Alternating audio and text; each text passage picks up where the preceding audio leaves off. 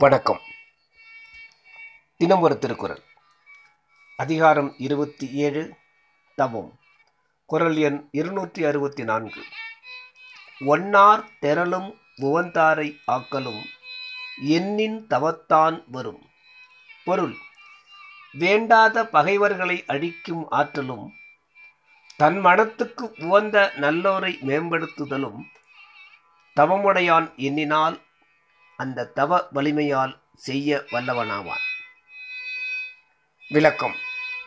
ஆக்கலும் அழித்தலும் கூறியமையால் காத்தலும் உள்ளடக்கினார்.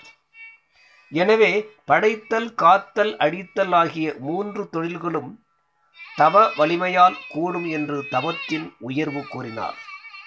ஆனால் தவமுடையான் தன் பிறவி பயனாகிய வீட்டின்பம் கருதுவானே என்றி இச்சிறு ஆற்றலை கருத மாட்டான் என்பதனை எண்ணின் என்றார். எண்ணின் என்றதனால் எண்ணமாட்டார் என்பது கருத்து. எனவே இவ்வுலகம் தோன்றி நின்று அழியும் தன்மையுடையது. இந்த உலகத்தில் தவமுடையோர் அழியா நிலை கருதி தவம் செய்வோராவார். அவர் கருதினால் செய்ய முடியாதது ஒன்றுமில்லை என தவத்தின் உயர்வு கூறினார் தெய்வப்புலவர் திருவள்ளுவர். நன்றி.